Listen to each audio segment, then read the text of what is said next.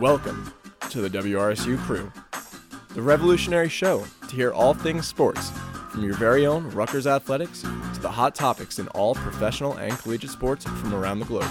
Coming to you from your own Rutgers students. Sit back, relax, and enjoy your ride with the crew.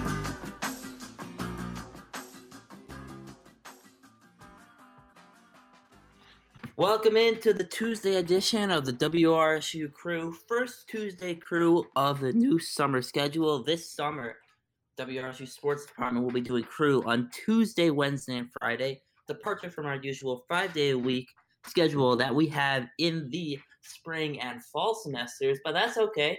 First time we're really doing a normal summer schedule for WRSU Sports in a while. Last summer, of course, with COVID, we weren't on the air at all. Couple, couple summers ago, in 2019, the WRSU studios were getting renovated, so there was no summer crew then either. So this summer, really, the first time WRSU Sports is on, you know, I want to call it a normal schedule, but it hasn't been like this in a while. So we're, you know, kind of setting a new standard here. I'm Doug Willig. We got Dylan Allen in the studio producing for us, and he'll be on the mic as well. Anyway, we also got Christian Vazquez calling from home. How you guys doing today? I mean, Pretty I'm good doing myself. great, Doug. I'm doing great. It's a nice day out Calm too. day. Have Yeah, any of you been able to get outside today? Yeah, I was looking at my pool a little bit. It's starting to get it open. Still freezing cold though, but got to get it open eventually. Yeah, I got yeah, you. you know, I'm over in I'm over in East Brunswick, so about 20 minutes. My house is about 20 minutes from the College Avenue Student Center, so I got like the same weather here. Real nice. There's a basketball court, uh, like a minute from my house. I was there earlier today playing with a couple friends because you know I had some Oh, free yeah? time today. Yeah, it was Doug nice. putting I up haven't, I haven't threes? balled. Uh, yes, I haven't balled in a while, so it just felt really good Mm. to get back on the court. It was just, it's just fun. It's fun to play sports and I haven't really been playing a lot over the last year. So it just felt to get my blood going It's good. I'm excited. You know, summer should be good. You know, once you know more and more people get vaccinated, I think you know this. You know, maybe the fall could be just just be completely normal.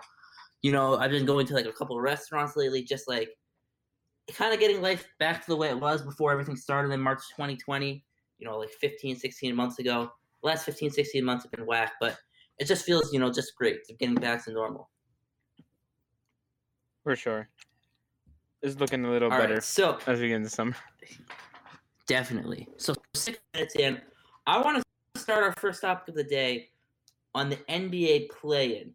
So for anyone listening who's not aware, in normal the non-COVID years, the NBA, the way the NBA used to do playoffs, and they're doing a new format this year.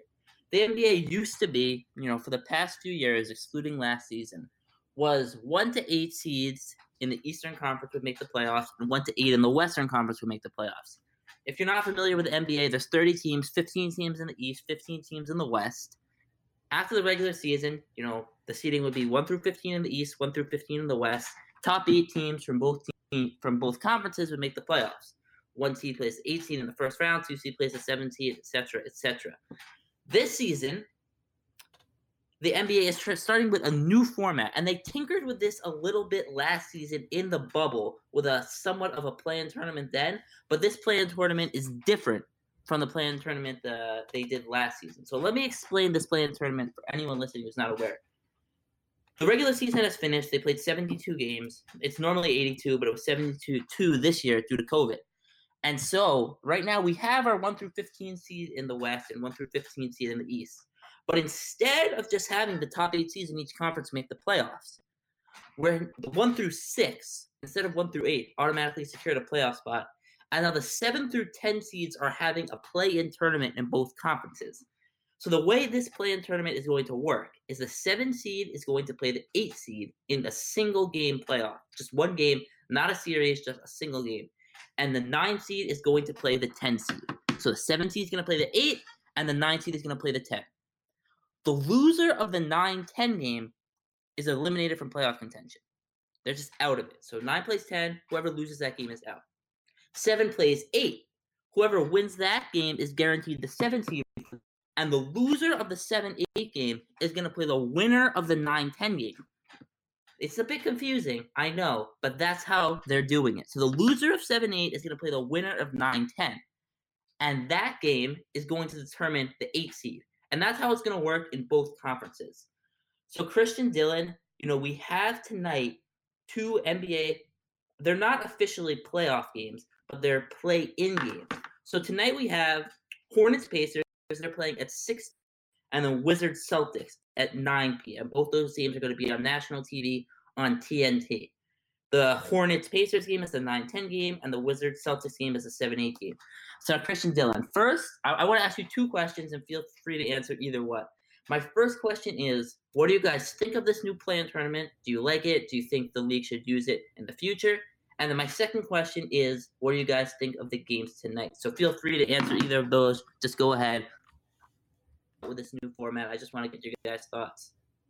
I mean, so Doug, to kind of answer your question there, I mean, I, I like the thought of it. I think it's a pretty interesting concept on, you know, to have these lower teams in. But in my opinion, I feel that eight teams is already enough uh, for each each side. That be that being the East and the West. I feel like eight teams per side is enough already to get into the playoffs. And now you're just kind of adding in a tenth, ten teams, giving you know two a chance to get in that you know normally wouldn't get in. And I feel like this was you know kind of just something special for for the bubble last year because you had a bunch of teams coming in last year to you know finish their their regular season uh, and you know, in that sense, having everybody there and kind of quarantining and playing those games in like the same couple arenas, that made sense to have a little bit of a play in. So those teams that made the trip there that, you know, maybe wouldn't have made the playoffs if it was the traditional seeding, um, I thought that was a pretty cool concept. But for this year, in terms of, you know, kind of everything being back to normal, teams playing at their home arenas and traveling and, you know, limited fans and everything just kind of like kind of getting closer to normal,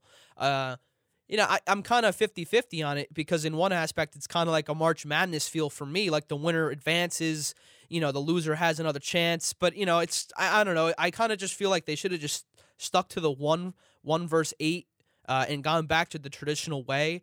I mean, it, it's only one game for the most part. If you're in the 8 9 game and you lose and you have to play one more, or the 7 8 game, excuse me, then that's, that's, that's a different story. But for the most part, it's just one extra game. Um, so I guess from like a player standpoint, if they're you know they don't want to play an extra game, I mean they only played 72 this year. They traditionally play 82 in a season, so it's not really that much. Uh, it's not really that big of a deal in my opinion uh, in terms of that. But just overall, I feel like they should have went back to kind of how it used to be. Um, you know, you kind of saw the NFL do switch it up last year and and and change it this year a little bit. They added a seventh team making the playoffs on each side. And you know, that I can agree with because there's 32 teams in the NBA, there's 30 and and 7 7 teams making it per side. It's you know, it's still a little bit less than half of the league, but you know, I don't want too many teams making it in because then it's you know almost easier to get into the playoffs. I don't know what you guys are thinking uh, about that, but I, I just think they should have went back to normal.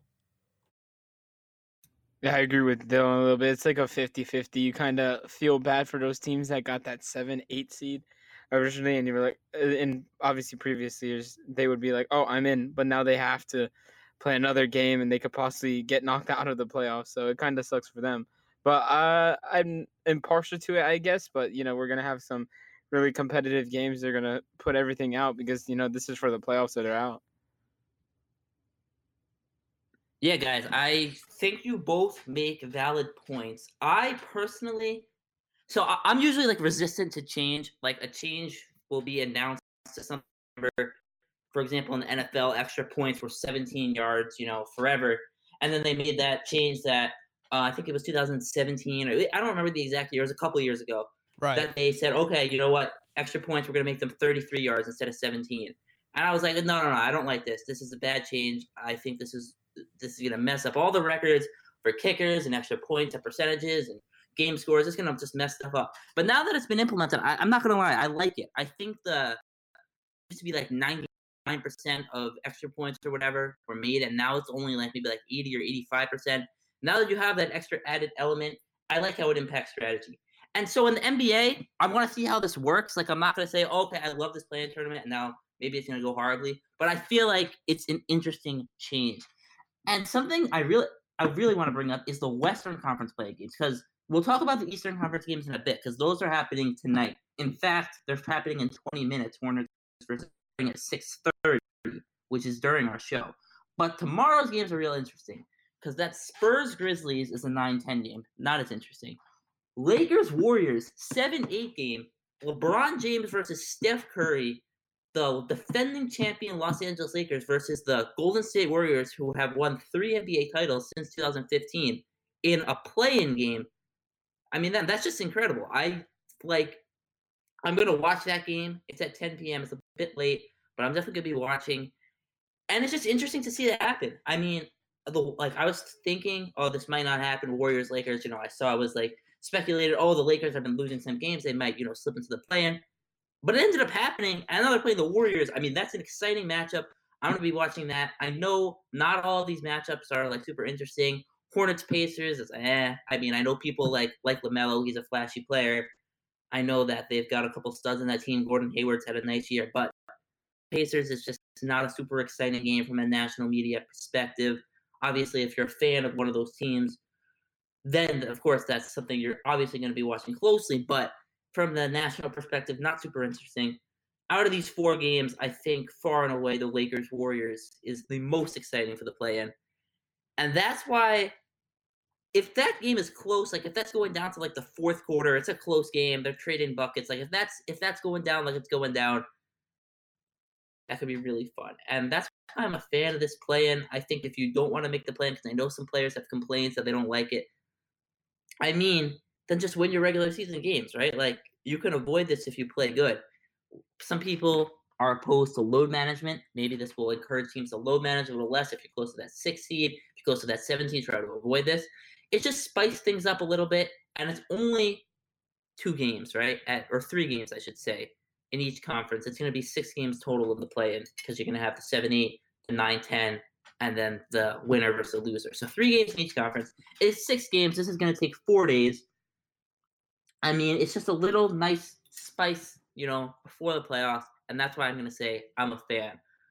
And I know you guys, you know, you said what you have to say. Let's talk specifically about the games happening tonight. We probably won't have that much to say, but let's just touch on them real quick. So first off, Hornets Pacers. versus Pacers. This game is going to tip off in about 20 minutes. Well, yeah, Doug. Let me just touch on something you pointed on uh, previously before I talk about the Hornets and Pacers game. You, you, mentioned, you know, teams that might be complaining about the, the play-in tournament, and, and you said like, you know, they should win more games in the regular season, and I get that, but you know, at the same time, at the same time, you're allowing nine and ten seeds who didn't win as much get a chance in, and, and potentially might take that spot. You know, if they just play well for one or two games, you know, they can eliminate a team that won more games in the regular season and earned their seed. And, you know, when you kind of look at it that way, it's, you know, your point about them winning, you know, having to win more, it kind of kind of just diminishes in a sense because the other the, the, other team like the 9 or 10 seeds didn't win as much and they have a, the potential to get to the same spot where, you know, the Lake let's say the Lakers or the Warriors were in the 7 or 8 slot uh, just for winning two games to get in. I think I think, you know, just the way the season finishes, I I you know, it's it, people compare this to like a wild card, uh, almost for like football and for and for baseball, but it but it really isn't because wild cards, you know, those are two specific slots that are carved out of like part of the six teams that are normally in, and now it's seven. But this is this is totally different. There's no, there has never been a wild card uh, type playoff in basketball, and I don't know if this is their attempt at kind of implementing that. Um, but I, I think that for the NBA, the best way to do it is just to have, you know, wherever teams land, that's wherever they are seated, and that's whoever they play in the playoffs. I, I, I just don't see, you know, the big deal as to why somebody would want to go see San Antonio. You know, oh great, they, you know, they're the 10 seed and they go beat Memphis, and then oh they go beat LeBron in Los Angeles, but then you know they go play the Jazz and, and get swept 4-0 you know, I, I don't really see the appeal in that. It's like, yeah, they made they won two good games to get in, but then they get run over by the Utah Jazz, and it's just kind of at that point, it's like kind of an unfair match. And when you know when you go into a series against a team like the Jazz or even like the Lakers, you know you can win one or two games, but you're definitely going to get outmatched. You know over the course of a seven game series, the better team is most most likely going to prevail. It's not like football where you know a team can have a day or a bad day and and can lose at any time. It's this is you know they give you multiple chances, so it's kind of like in that point for me, seeing a team like possibly the Spurs, you know, getting in as the 10 seed and having to play the Jazz and they get the 8 seed, right? I mean, sounds cool, but then when they go over to play Utah and they and they, only win one or one game or so, you know, then how fun really does it get after that happens? Um, so that that's kind of what I wanted to touch on. And then talking about the Hornets and Pacers, I mean, that's going to be you know, a close game. Both teams struggled early on this year. I think the Pacers also have a couple of injuries. Caris LeVert and I believe Myles Turner is, are not playing in tonight's game, so that's definitely going to be some big losses for them. Um, you know, it's kind of hard to predict because both of these teams are 9 10 seeds, not that great. Uh, it, I, I feel like this could go any any direction because both teams, you know, I feel like are kind of on the same playing field. And with those two injuries I pointed out, I think the Pacers are at a bit of a de- disadvantage, but they are at home. Um, you know, I, I think the Pacers I, I think the Pacers will win. They still have a lot of talent on that team, even with those two out. Um, so I'm gonna go with the Pacers there. I don't know what you guys are thinking, but I'm gonna go the Pacers over the Charlotte Hornets tonight. Same here. I was thinking Pacers. The Hornets, even with the injuries on the Pacers, the Hornets, you know, are a very on and off team. You know, that's why they're at that uh, lowest seed possible to get in right now. So I think the Pacers still win. I think it's going to be uh, relatively close due to the fact there are injuries in the game, but I still think Pacers take it. Yeah, definitely agree with the points you guys made, Dylan. You know, we made a fair point about the 9 10 seed. Maybe they shouldn't get a chance, and what does it matter if they're going to get swept by the one seed? So that's why I just want to see how things work this first year. I kind of like the play in. I want to see how these games go and then how the teams that make it out of the play and do in the playoffs versus the one and two seeds that they play. So I just want to see how everything goes in year one. I know the league is planning on keeping this, I think, at least in some form for future years. How it plays out because you did raise some fair concerns. In terms of Hornets Pacers, of course, you know, Pacers coming in with 34 38, Charlotte 33 39. Neither team really having a dominant season. Of course, you know, the ESPN BPI, which I do like to frequently cite on the crew. First Tuesday crew of this summer. So haven't had the chance to cite this then. But in the fall and in the spring, you know, I would say BPA BPI a lot. For anyone listening unaware, ESPN's BPI is basically they got a lot of formulas, algorithms, whatnot. They spit, you know, info in for two teams, and coming out of there is a percentage chance that each team, you know, what each team is going to win the game. So looking at ESPN's BPI, this is literally a coin flip. 50.1% chance for the Charlotte Hornets, 49.9% chance for the Indiana Pacers. Basically, exactly 50 50. If you're more of a betting man or betting woman, this is Indiana minus 1.5 for the line. That game is starting in 13 minutes.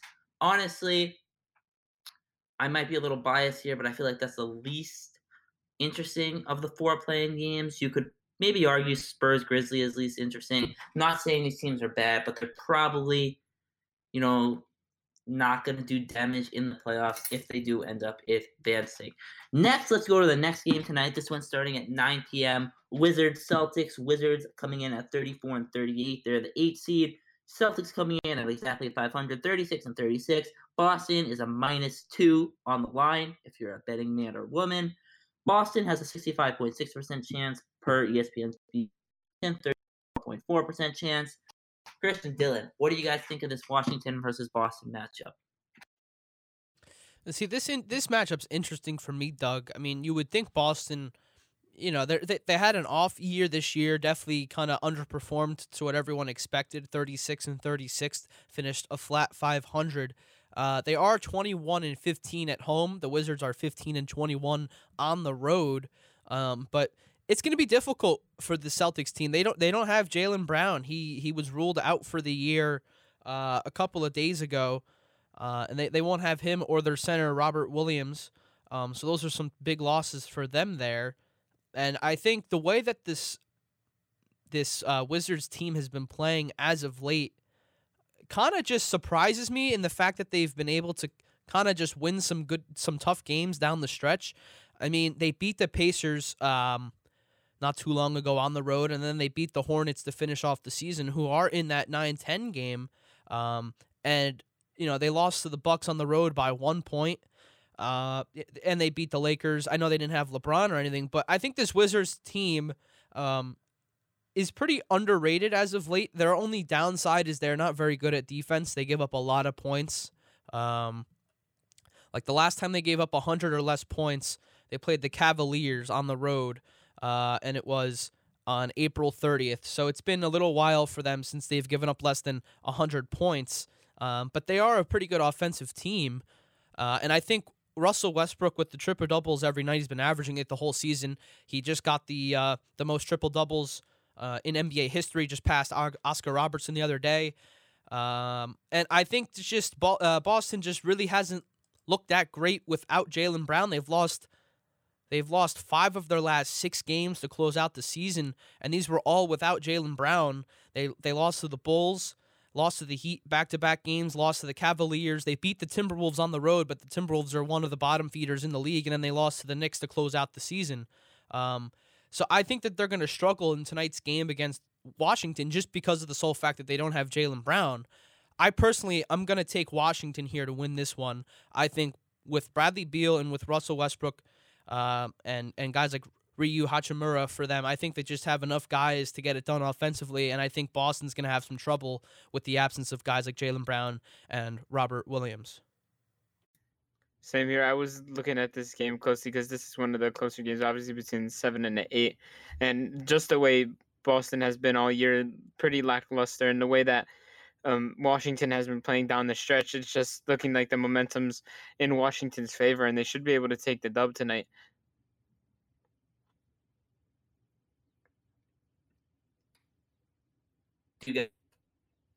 I don't. Not even I feel or Sorry, what were you saying there, Doug? You're breaking up a little bit. After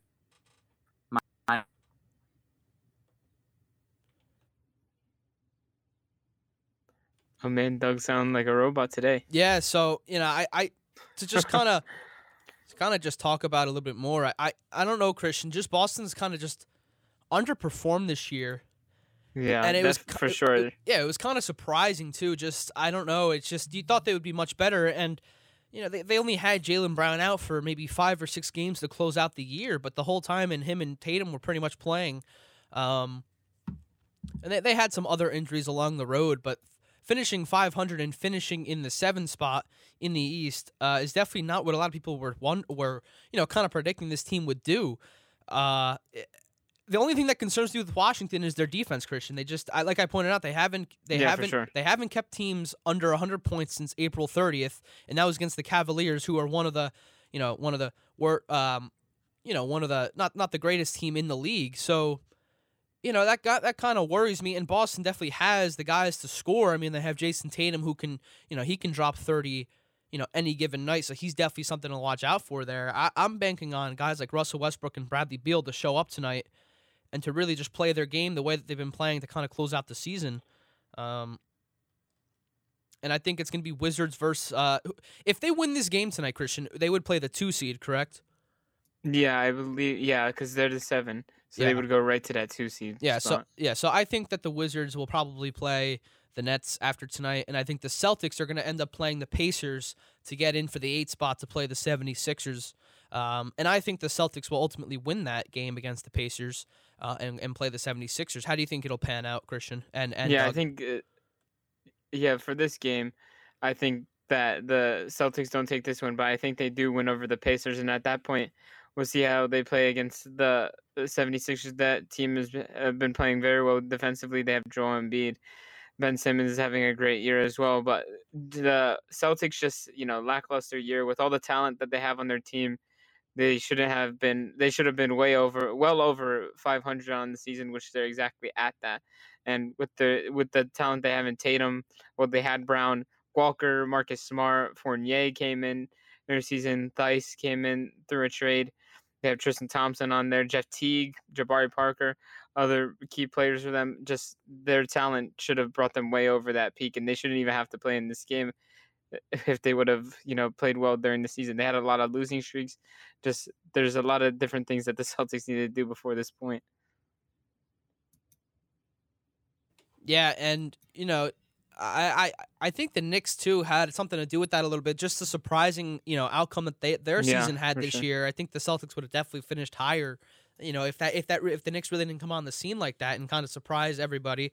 Um, But if you want, Christian, we can talk about the Western side now as well. The first game tomorrow night, uh, the 19th, will be the San Antonio Spurs at the Memphis Grizzlies at 7:30 Eastern on ESPN. Um, what are your thoughts about that game, Christian? Who do you think is going to win? Uh, and you know who who who's to look out for in that game? I was thinking the Grizzlies, as you know, they've only the Spurs have lost their last four, so you know they're on a pretty big slump as of late, and the and Memphis is only on a one loss streak. So I, you know, I've been reading a lot of articles too. I've just been seeing, you know, Grizzlies basically all the way, and they've been playing pretty decent this year. To they're at the nine seed, so they're just at that little. They are over 500, so 38 and 34. I still think the Grizzlies take this. The Spurs have been lackluster, especially now coming down the stretch. I think momentum is really big in all of these games. So Grizzlies for me. Good now. Yeah, I can hear you loud and clear, Doug. All right, my apologies there. You know, I've been having some internet issues with my router, so you know, if I cut out like that again, just let me know right away. But my mistake. Nonetheless, with this with this Grizzlies uh with this Grizzlies Spurs game, I definitely think the Grizzlies have the edge. You know, they got a 62% chance to win per ESPN's BPI. They're the betting favorite. I don't have the line pulled up. I don't think it's up just yet. But had a great year, averaging 19 a game. You know, they have Jonas Valanciunas on that team they just got a good squad, and I while the Spurs have had a good season as well, and considering you know this is just a one game matchup, anything could happen. But if I had to pick someone to win, I'd be going Memphis, the home team. I think they got this down. Yeah, and I think you know they played twice this year. Memphis winning both. The first time they met in uh, in January, the Grizzlies won 129 to 112. Uh, and then in February, they beat them 133 to 102. Both of those games were in San Antonio. Um, and you know, the second time they played them, where they beat them one thirty three to 102, you know, the Grizzlies they had they had a they had so many guys with double digits. They had uh, in, in points, and they. I just feel like they have a very good bench. They had like eight guys with double digit points in that game. I mean, when you have eight, eight, nine guys that can give you ten plus points, you know, against the Spurs, you know, you're going to win a lot of basketball games. And so I think with the depth of Memphis, uh, I think their depth will definitely come in clutch tomorrow night in that game. Uh, I think someone to look out for is Valanciunas. I think he's just a big presence down there in the paint, and obviously Ja Morant. I mean, he just runs the floor um, for the Grizzlies. But I mean, it's going to be a close game. I mean, the West I feel like is more competitive, so I think that you know the 9-10 seeds are, are better than your average 9-10 seed in in the East. Um, but another person to look out for too, DeRozan. I mean, he's been consistent forever now. 20, 22 points per game. He's shooting 50, uh, roughly 50% from the floor. Um, so there's definitely somebody to watch out there in terms of the Spurs. Um, but Doug, since we have you back now, I wanted to hear your prediction for the Wizards uh, Celtics game. Uh, Christian and I were just talking about that. We both had the Wizards winning that, and so what would you go with there? Yeah, Dylan. You know this is definitely a great matchup to talk about. My connection's a little bad here, so I didn't fully hear what you said. But so I think that's what you're asking me about. Boston minus two on this matchup. I think, uh, yeah, Christian was saying, you know, they haven't had the best year, haven't fully lived up to expectations. I still would pick Boston to win this one. I'm not a huge Russell Westbrook fan. I've talked about this on the show before. I don't think, or I've talked about this on the crew before, not Tuesday crew. I think Westbrook is a good player, but I don't know if he is necessarily an MVP level player as people talk about. I'm not trying to question his motivations for the game or how hard he plays. I know he plays as hard as anyone, or arguably harder than anyone. But I don't know how they're going to do in this playoff series. You know, Westbrook's not a real efficient scorer. Bradley Beal, sure, he's great, but I don't know if they're going to lead this team to a lot of playoff success. They didn't have a winning record. They might be better as a second or third option on other teams. You know that I know that's kind of critical of them, but I just don't think the Wizards are great. I think while Boston hasn't had a great year, I think they come out on top of this playoff matchup or play in matchup, I should say. I mean, you definitely have a point, Doug. Uh, in terms of Russell Westbrook, I mean, you look, he's shooting 44% from the floor and about 31.5% from downtown. So eh, from that from that perspective, he's not the greatest uh, you know, three-point shooter in the league, especially for a point guard. Uh, but he he's averaging 11 and a half rebounds and 11 and a half assists on the year and 22 points.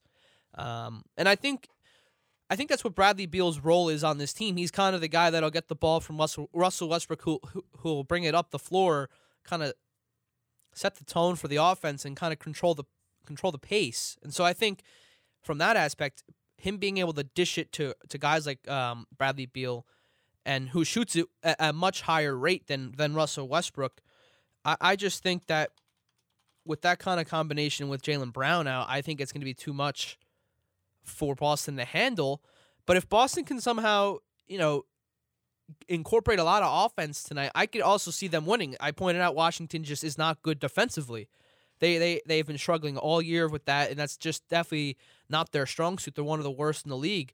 Um, Bradley Beal is 31 points per game, shooting 49% from the floor and 35% from three. So, you know, even the three point percentage isn't that great, 35%, but he shoots a lot of them. So I'm sure the percentage goes down because of the uh, the amount of attempts, but he's definitely the guy you want with the ball in your hands, uh, you know, from downtown. And so, you know, I, I agree with your points, Doug. You have some valid points. I just think that, you know, a guy like Jaylen Brown not being in for them, who's been a consistent scorer, uh, and, and, and, you know, one could argue better than Jayson Tatum this year um, in, in terms of being more consistent. I, I just think that that's going to be too much of a, you know, a hole for them to fill in a game like this, especially with the Wizards kind of being hot as of late.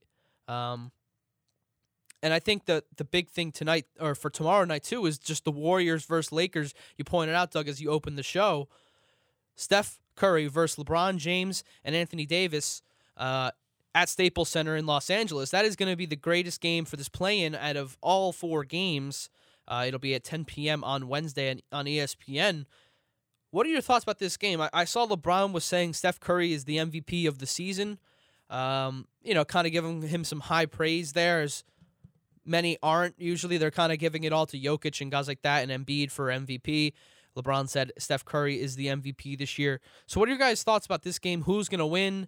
You know, and, and, who do you expect to perform the most, or I guess I should say the best in this game? Uh, I think it's going to be just an all-around offensive game. I think the Lakers, even though they have a great defense, I think they're going to struggle guarding Curry, and I think it's just going to be kind of a shootout. What do you guys think? Well, first, you know, I want to touch on that MVP discussion. An incredible year, and I know when he's on the court, he completely changes the Warriors' offense. He led the league in scoring, which is incredible considering he's 33. He's done a lot. He had 10 plus threes in so many games. He's just been he's just been incredible this year. That being said, the Warriors didn't have an elite record. They're not one of the top teams in their conference, and that's why I'd give my vote to Jokic for uh, MVP. But I would have Curry in my top five, maybe number four or five. No disrespect to him, of course, he's one of the greatest of all time. That being said, for the Lakers Warriors game tomorrow night, I I just praise Steph Curry a lot, but come on, I mean LeBron James in a one game play and we everyone has that has watched any NBA over the last ten years knows what that guy is capable of. And I definitely would not bet against the Lakers for the sole reason of they have LeBron and oh wait, Anthony Davis too, who could go and drop forty or fifty if he feels like it. I mean, I know Steph Curry, I know that, but and Draymond Green has really stepped up this year. He had, I think, he averaged more assists than points, which is weird. You don't usually see stat lines like that in the NBA. Interesting, but yeah, no, I got the Lakers winning tomorrow, definitely. Same here. Late, I think the Lakers take it as well. Just there's no way LeBron loses a play-in game. He's gonna try his heart out. he's gonna get the team going behind him, and he just he hates the. He's one of the main uh, people who hates the play-in system. So he's just gonna put it to him and try to win this game uh, deeply. And he's just gonna try to shoot his heart out in that game. So I think Lakers all the way. Yeah, guys, I'm gonna agree. I think Golden State and, and Steph Curry is gonna give LeBron kind of a run for his money, but I think in the end, Los Angeles is just a, a, a much better all around team. Uh, and, you know, they might not be able to score it as efficiently as Golden State, but they can definitely defend it better than Golden State. And I think, you know, even giving up 30 plus points to a guy like Curry, I still think, you know, keeping the rest of that team under control, they can still get a win there. And, you know, with LeBron coming back and Anthony Davis, they're kind of the one two punch out there in the West.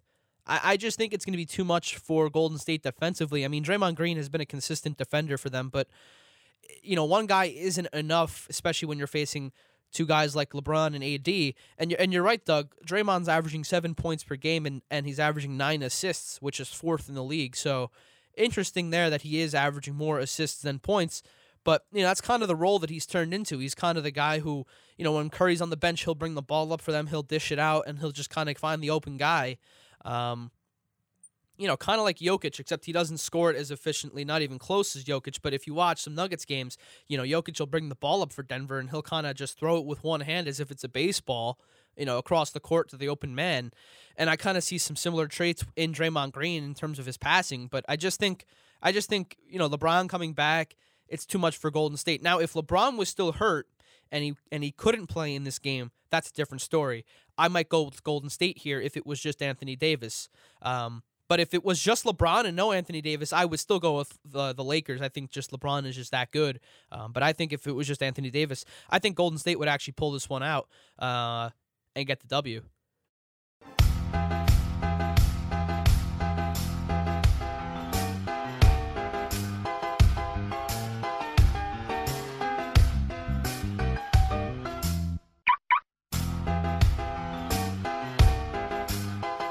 Welcome back to the Tuesday crew. I'm Dylan Allen alongside Doug Willig and Christian Vazquez. It's time for locks of the week here on May 18th, 6:40 p.m. Um, Doug, do you have a lock for us? Do you want to you want to get us started? Sure, I'll get this started. Locks of the week is a great segment on WRSU Crew, Summer Crew. So this I think is the first.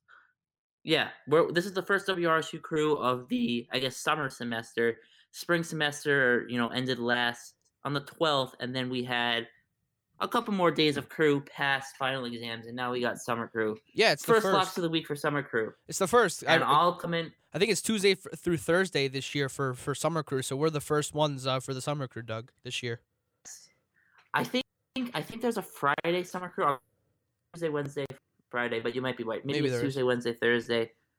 But nonetheless, first lo- first locks of the week, locks of the day. I know there was some discussion in the spring on how can this be locks of the week if we do it multiple times a week. But I'm still going to call it that locks of the week. And my lock of the week is Lakers Warriors tomorrow night. I mean, Lakers are a five point favorite. We just discussed this extensively at the beginning of the show. But if you're just tuning in, I mean, Lakers are a five point favorite. Sure, Steph Curry's great, but no, I think the Lakers cover that tomorrow night. They got a home game. I think they win this by a lot. I think there's no way LeBron and AD happen. They got Frank Vogel coaching there. I, I think they'll be good to win this by, and that's my luck. Yeah, I mean that's a great point. I mean, I think the Lakers, you know, I, I, I would have just taken the money line as well, but you might get better odds with the uh, with the with the point spread um, there. So I like the pick a lot, Doug. I'm gonna go with Washington plus two uh, against the Boston Celtics. Uh, you get better odds, or no, excuse me. I'm gonna go Washington money line. Excuse me. You get better odds with that at plus one twelve. I really think that Boston's going to struggle.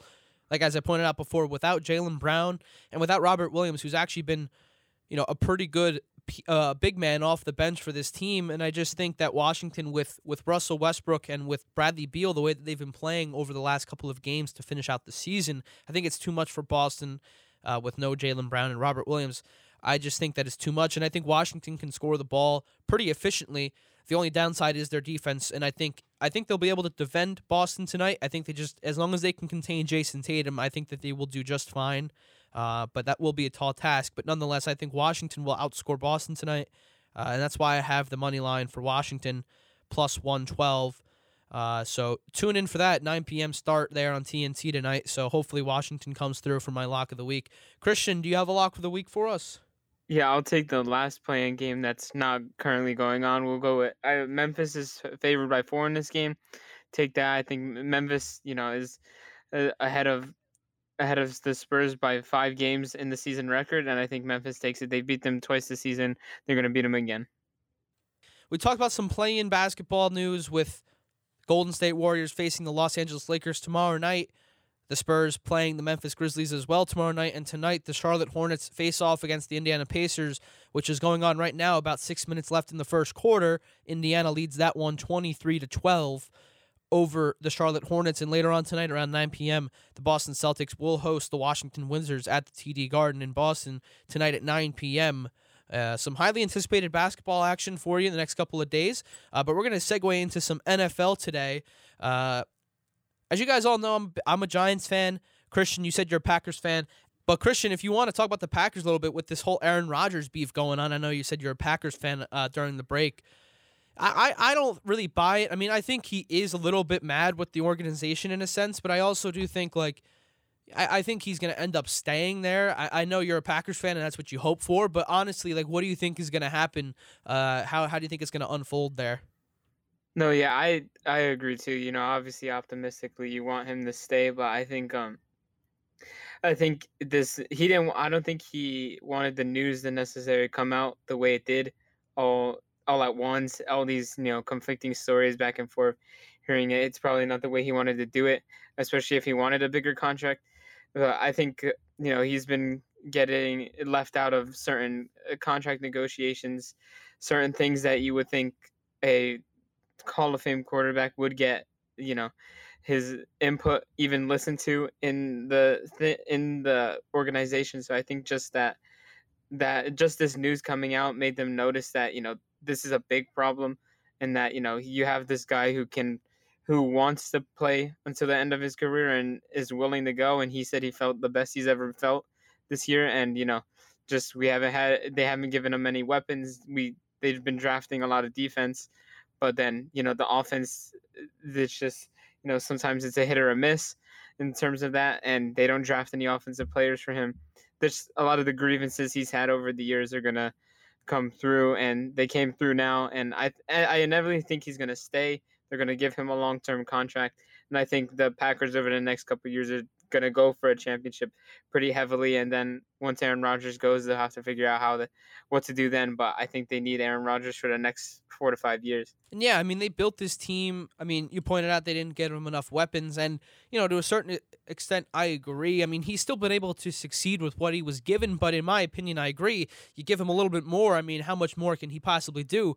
I mean, he probably could do wonders. I mean, if he's winning MVPs, right, and the wide receiver two is Marquez Valdes-Scantling, who is an inconsistent wide receiver. I know he has Davante Adams at the wide receiver one, um, but you know, you look at Tampa Bay last year; they had multiple wide receivers. I mean, you had Mike Evans, Chris Godwin, Antonio Brown, Rob Gronkowski. I mean, they were just loaded with weapons, and they faced each other in the NFC Championship game. And you know, Green Bay almost won, but they fell short just just by a couple points there. I believe it was like a touchdown or so. But yeah, it was six. Yeah, so I believe six or eight at the end. Yeah, so I mean, you could definitely make the point that you know Rodgers has enough weapons that you could say, hey, listen, you know, he won an MVP and you know they they won 13 games. They made it all the way to the NFC Championship game. You know, they got the one seed in the playoffs. You know, they they host the whole thing. But at the same time, you know, you, you kind of think like you have so many opportunities to draft or or to pick up a guy in free agency or to make a trade uh, to get just somebody who's more than serviceable, who's better than Marquez Valdes-Scantling. Like there are so many better receivers exactly. out there than that guy Scantling that I think if you put for him, not ex- and for cheap, you could get some different ones, just some options. You know what I mean? Yeah. I mean, like you know, Antonio Brown. He, I think he re-signed with the Bucks this year, but on a one-year deal for probably what, like ten million dollars. I mean, what could Aaron Rodgers do with a guy like that on a one-year deal? I'm not saying Packers ownership that you have to go out there and sign a guy to a five-year max contract. I'm saying just give Aaron Rodgers what he needs and, and just like short term because you're thinking Aaron Rodgers, you know, might be here for three, four more years. So give him a guy, you know, sign a couple guys to one year deals, one year rentals, and see what he does with it. I mean, if he's winning MVPs with, you know, with just Davante Adams and, and Marquez Valdes-Scantling, he can probably do, you know, a lot better if he had more than just Davante Adams. And you know, they decided to re-sign Aaron Jones, give him the big deal. I believe it was like four years, you know, sixty million dollars, yeah, yeah, something like that. I mean, I get why they did it. Aaron Jones has been a, a scoring machine the past couple years, but at the same time, you know, I felt like that money could have been, you know, spent a little bit more wisely at, to, towards a receiver. I mean, you had AJ Dillon back there, who had a good who had a good rookie season for them, and I feel like could have been you know, a good replacement for Aaron Jones, no, he wouldn't have put up the same numbers, but with a good offensive line, I think AJ Dillon would have been more than serviceable. Yeah, offensive line. They they usually draft a lot of young offensive linemen and then they end up being very good by the about their contract year, which is crazy to me. They they got a couple offensive linemen in this draft, and they're probably just gonna build them up because they have a solid offensive line right now. You know, against some bigger teams, there's some injuries that linger, especially with Bakhtiari's injury last year that kind of set us off track, especially since you know he's an All Pro, got some of the biggest money that a, a lineman could get in the NFL. So that really uh, took us down. But they just having another the another option other than uh, Valdes, you know, he's very very inconsistent. He does catch the long balls often, but there's another long ball in that game that he dropped. Probably about the same pass, same yardage. So it's very inconsistent. Lazard had a little injury. He was playing well before the injury, then you know kind of slumped off after. But it's a lot of young players, and I think Aaron's just kind of tired of you know he he loves his young players. He's always said that he likes you know making uh, making people just like Tom Brady. He can kind of throw to anyone, but just having another person who's a number one on another team come in as a receiver, it could make all the difference for Aaron Rodgers. Yeah, and you know, Yeah, uh, go ahead, Doug. Go ahead. We got Doug back, Yeah. guys. By the way. Yeah, Christian, I agree, and thank you to Doug. I've worked out some technical difficulties with Dylan off air, and if I start to cut out and anyone listening can't hear me, I apologize for that. But I'm going to work through that. Thank you for Dylan and Christian, you know, for keeping the conversation going. And if I cut out, you know, while talking, I apologize. But nonetheless, definitely agree with you guys. You know, Aaron Rodgers upset with management. Those reports came out that he was calling the GM there, Jerry Krause. You know, reference to the Last Dance documentary where Jerry Krause was the GM of the Bulls. Had some issues there if anyone hasn't seen The Last Dance, it's 10 hours long, but I'd recommend it. Nonetheless, if Aaron Rodgers is gone, obviously, you know, he's still an MVP level player, won MVP last season. If he goes to the Broncos, wherever he goes, that could cause a big seismic change in the NFL. I just talked on the Packers. I'm going to touch on something completely unrelated. I want to talk about the Giants as well. You know, Daniel Jones is in year three. Dylan's a, uh, a Giants fan too. You know, a lot of Giants fans go to Rutgers. Of course, Jets and Eagles fans, very common here as well. But if Daniel Jones, you know, this is year three, I think this is his make or break it year. If Daniel Jones is not good, I think maybe the Giants and Gettleman and Judge and management will probably decide to move on to a different quarterback. We've seen quarterbacks really step up and change in year three. You know, Josh Allen of the Bills wasn't elite necessarily the first two years. Year three, he was great. Daniel Jones, we've seen he's shown flashes of being a great runner, so maybe he could step up and really, you know, get his stats up and get the Giants some wins in year three. We'll have to see. I know that those are pretty two unrelated topics, but just there's so much to talk about in the NFL. That's just two, you know, stories there. But there's just so much going on. Maybe slightly of a dead time here, but once training camp starts up in, you know, in July or around, it gets really exciting.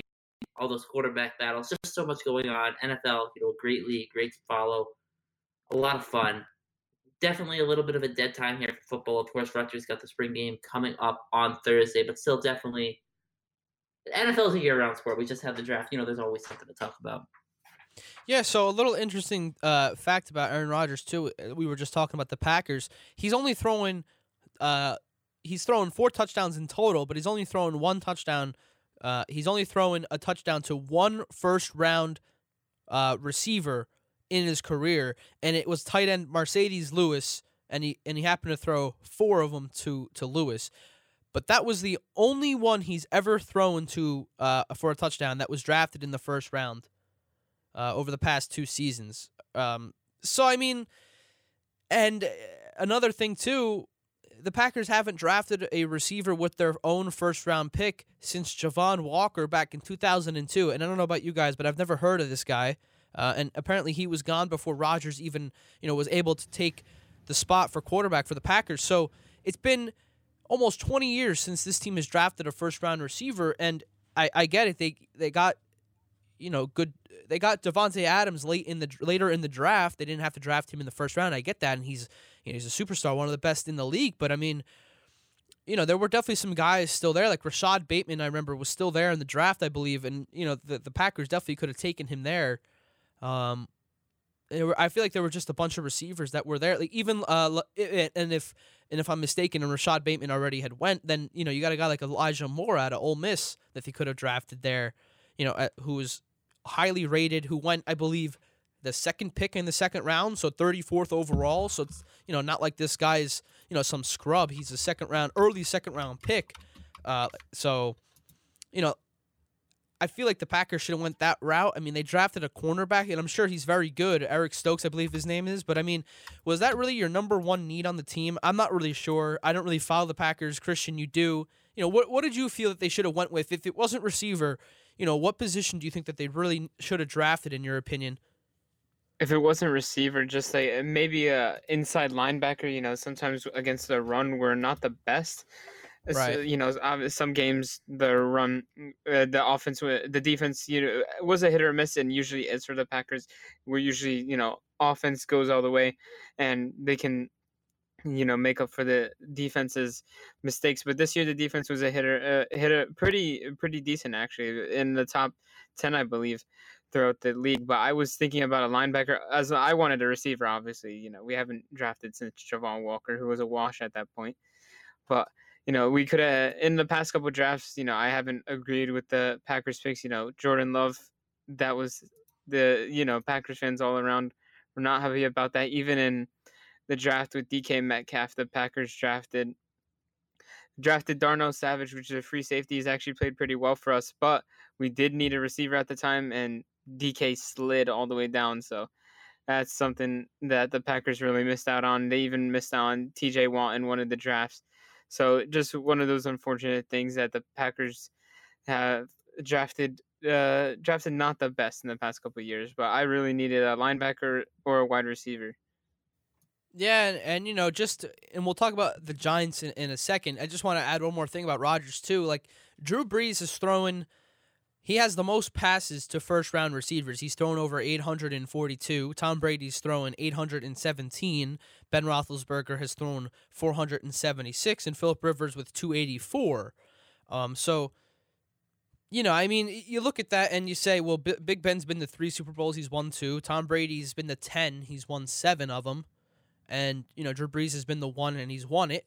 And Philip Rivers, I don't know if he's been the one before, but I, I he- hasn't won any. But I'm just saying, like you know, you kind of with a guy like Rogers, Rodgers' talent, I feel like if you just give him that one extra guy on the outside, wide receiver two, I think this team could be the new favorite in the NFC.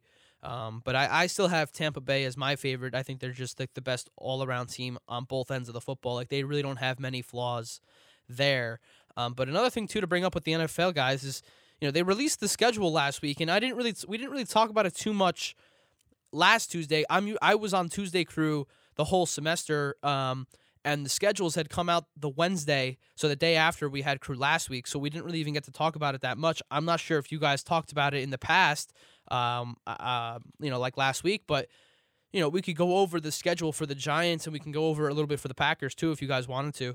Um, I know the the Giants have a pretty. I know they face the Broncos to start the year on September 12th. It's a 4:30 start. I think that's a winnable game, Doug. Right? The, the Broncos. Yeah, I agree. I think that's a winnable game unless the Broncos trade for Aaron Rodgers. And Dylan, you can hear me now, okay, right? Am I cutting out at Oh all? no, you're good. You're good.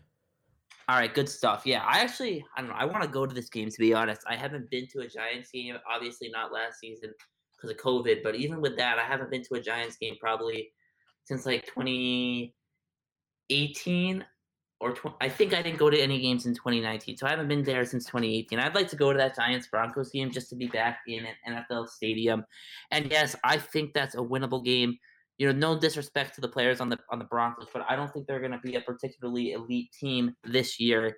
And I think you know, even if the Giants just put up 17 points, I think that might be enough to beat this Packers team.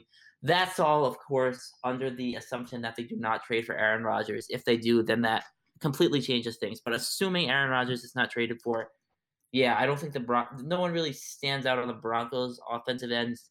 I mean, Drew Lock has not looked particularly elite. Maybe he'll make the leap this year, but I don't know. I think that this should be a winnable game for the Giants, and I'm definitely biased as a Giants fan. But with all the weapons they have on offense, drafting Toney in the first round, signed some big free agents. You know, defense looked great last year. Blake Martinez, James Bradberry, Logan Ryan, just as a unit, the defense played great. And now they added weapons on offense. Saquon's going to be back from injury. Yeah, so I think the Giants can beat the Broncos in Week One. I'm just, I'm just excited for that game. Like, I'm just excited for NFL football. I, I love the NFL so much. It's so much fun to watch. I'm just really excited for the regular season. Yeah, then the next week too, Doug, they play the Washington football team on the road Thursday night football, so a short week for the Giants. That's going to be a really tough game. Washington has a great defense. like I pointed out, 8:20 start Thursday night. I, I just you know, I think Washington, you know, we've had their number over the years. You know, I think Daniel Jones is actually like 4 0 against them in his two seasons as the as the quarterback, but I I just think that this team has gotten better defensively. You know, they, they've added to what was already a, a great defense last year.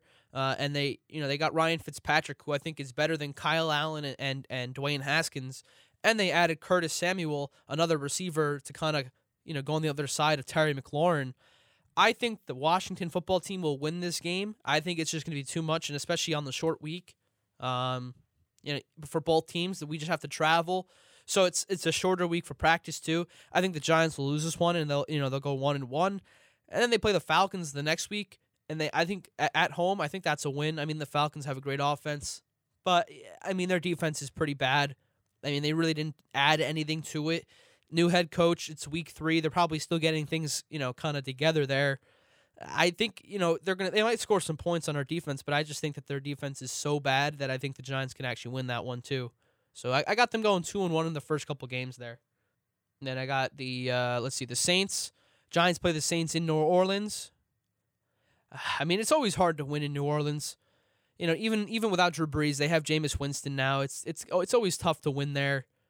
Um, and you know, I, I, I think that even with Jameis Winston there, I think it's just going to be tough. I think they have a chance to win this game for sure, but I, I'll give New Orleans the benefit of the doubt. I'll have them winning this game.